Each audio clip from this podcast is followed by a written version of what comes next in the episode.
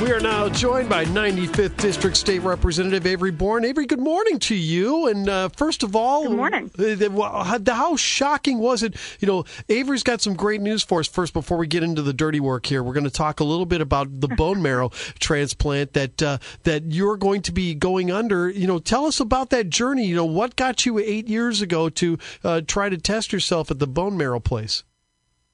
You know, I think for a lot of folks, I knew um, someone, one of my professor's daughters was um, diagnosed with blood cancer, and I decided to join the bone marrow registry, which uh, for your listeners takes about 10 minutes. They'll send you some swabs, you swab your cheek, send it in. And then about a month ago, um, I got a call that um, I was a match. So it took eight years, but um, really excited for this opportunity. It's I don't know what to expect, but um, it's really um, a cool thing. So when does this uh, this go down? And do you know what the uh, procedure is going to be like? I, I, would imagine getting bone marrow has got to be woof. It's going to be rough. Yeah. So the so the registry is the bone marrow registry. What I didn't know at the time, but I'm glad to know now, is a majority of donors give what's called um, peripheral blood cells, um, which is uh, basically it's going to be two days of a very long blood donation, if anyone's ever done that. So it's um, not really surgical. They put in a couple needles and then they'll spin out the cells that they want and put the rest of them back in your body. So much less invasive than I expected. Oh wow! Oh, yeah. wow! I yeah, thought I thought they were going to like go in and like dig into your bone marrow type thing. Oh yeah, yeah. Because I, yeah. I, I had a next door neighbor that did that about 15, Yeah. 20 years ago, So and the yeah, science that, must have that changed. Was, yeah, the Oh, science that's pretty has changed remarkable. a little bit. That's talk cool. talk a bit about, um, I guess, just the, the, the spirit behind this. Uh, you you'd mentioned, you know, a professor had a daughter who had blood cancer, but you know, it, it, it's it's even bigger than that. Uh, the the idea of uh, this this voluntary spirit, this uh, this need for people to step up. Uh, and to offer up these types of things, uh, from small donations to even big things like uh, being a uh, bone marrow donor.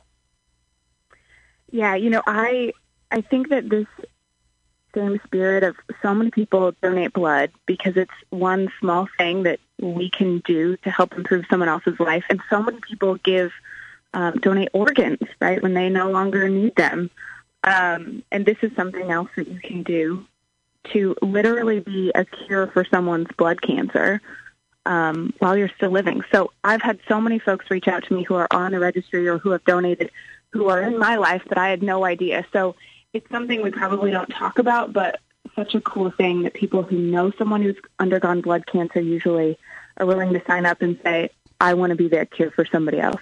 Wow, and, that's really cool. That the insight too about the fact that basically it's just a two day blood donation rather than major operation. I mean that that's that's got to help a lot of people head toward the bone Yeah. marrow uh, transplant uh, arena too. Pretty incredible. Yeah, it really is. All right. Well, anyway, let's let's get because we haven't had uh, we haven't even had you on the morning show. I don't think yet. You know, in the new show. Yeah, Uh, the two of us, right? Avery, of course, represents uh, the the uh, you know the Litchfield Taylorville area. That's where the 95th is. You know, down in that particular area. You guys have not had much of an impact. Uh, you know, just just sporadic spots as far as COVID 19 goes. What is the mood of your constituents as to all of these uh, unilateral restrictions coming down by the governor as toward COVID 19? What are you hearing from your constituents? You know, I think the frustration is really palpable for a couple reasons. Mainly what you said, that this is the governor going it alone. Um, I believe, which I think is a belief shared by a lot of my constituents, that he is beyond his constitutional authority.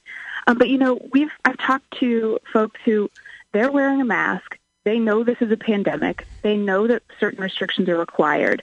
Um, the governor going it alone, not getting local input input from legislators, input from business groups, um, is really, really taking a toll. We need to all be, um, you know, he says all in Illinois, but he likes to do it himself. We actually all have to be consulted on this because we're all impacted by it. Representative, we uh, also were uh, earlier today reviewing some of the uh, uh, schedules that uh, the House and the Senate has. Uh, of course, Jay JCAR's meeting today. It's a joint commission. Um, I uh, went to the State House when there was a uh, the joint uh, audit commission met. They met uh, at the State House, and even some members were virtual.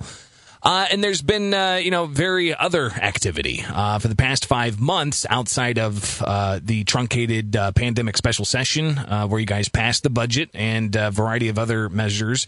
Um, eh, there haven't been any public hearings.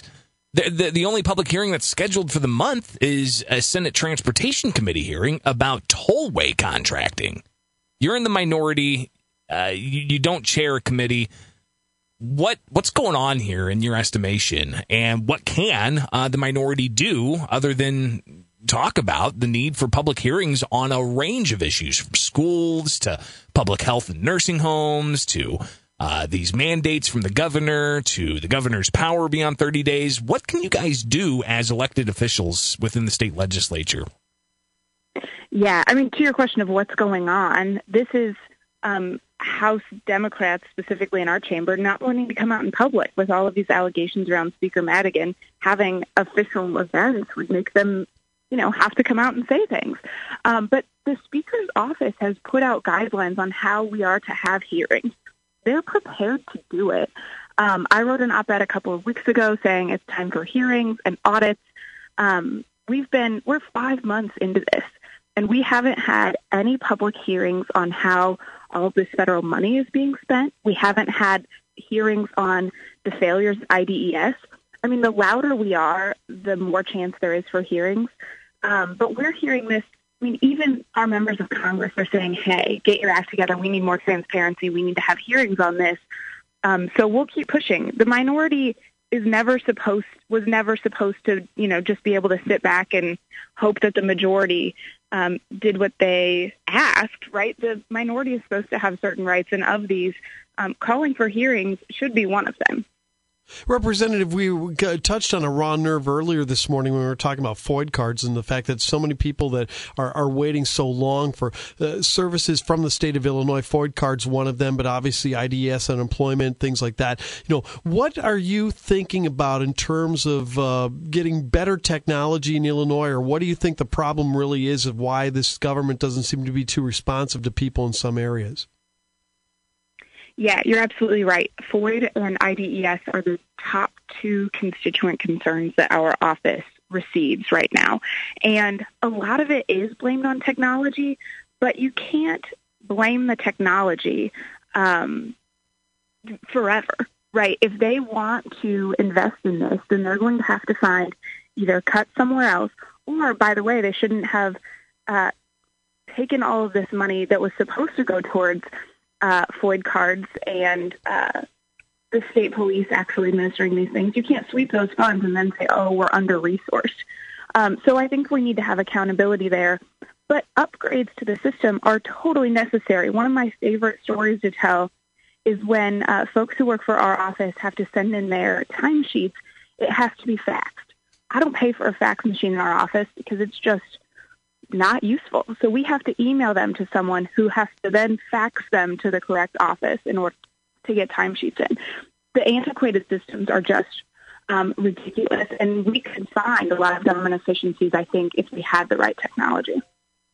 You guys have to fax your timesheets. Fax in. timesheets in, yeah. I know. I, I, I, share, I shared a story, you know, earlier about the fact that at the, at the state fair when I was uh, uh, when it flooded out, I was down underneath the bowels of the state fair. What was like four years ago, and they were using a green screen, a desktop phone with a bunch of buttons that light up on there, and and a and a track printer to, to you know wow. that's a major concert venue doing all of this, you know, four years ago. And I don't know, I don't know if that's improved or not. Yeah, so the technology. I, I know that Governor Rauner had tried to to upgrade that a little bit, but uh, I, am really surprised with all the technology. And the, the comptroller held it up. Yeah, right, right? exactly. I mean, yep, yep. Yeah, we were talking about that. Susana Mendoza held it up, but but again, I you know with the technology that Governor Pritzker used to win election, you would think that that would be a top priority. You know, to that that that, that these IDES. You know, I mean, we can all say we can all talk what about the FOID card and and whatever, and yeah, it's a great way to to take away gun rights from people or whatever, and that's a maddening enough issue.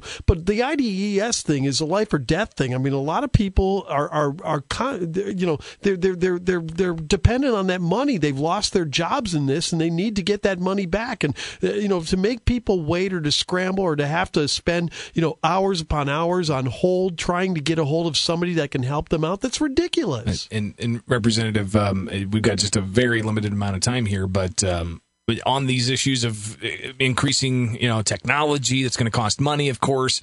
Uh, but we've got as well the president saying that uh, he's not going to bail out uh, poorly run states. Uh, Illinois, one of those states, as as most of us know, have looked at the numbers. Um, and on the issue of unemployment, I mean, all this is going to cost money. The state's already looking to borrow billions uh, through September to cover unemployment. Um, you've got uh, the feds not wanting to bail out states. What needs to go here in Illinois uh, as far as spending, as far as looking at priorities, and how quickly do you guys need to get back together to address these things? I think we need to get back soon because our budget is already billions. Hello? Billions of dollars already, um, and we don't know where that is necessarily going in, re- in relation to COVID relief. And oh, by the way, we just borrowed $5 billion from the federal government. The fiscal future of Illinois, if we don't get this under control, is really, really um, in trouble. So I think we have to get back soon, and that's why I've called for things like audits. We have to know exactly where money is being spent and what is actually needed before we can prioritize what goes in our budget. 95th State Representative Avery Bourne, listen, thank you for your time. Thank you for donating, uh, uh, in, you know, helping out the blood cancer fight. And uh, uh, it, by the way, do you have any information offhand, real quick, about where people can do that? You know, as far as donating for bone marrow. Yeah, go to Be the Match. It takes less than 10 minutes to sign up. All right, great. BeTheMatch.com. There we go. All right, terrific. Avery, thank you so much. We appreciate it. Thanks so much.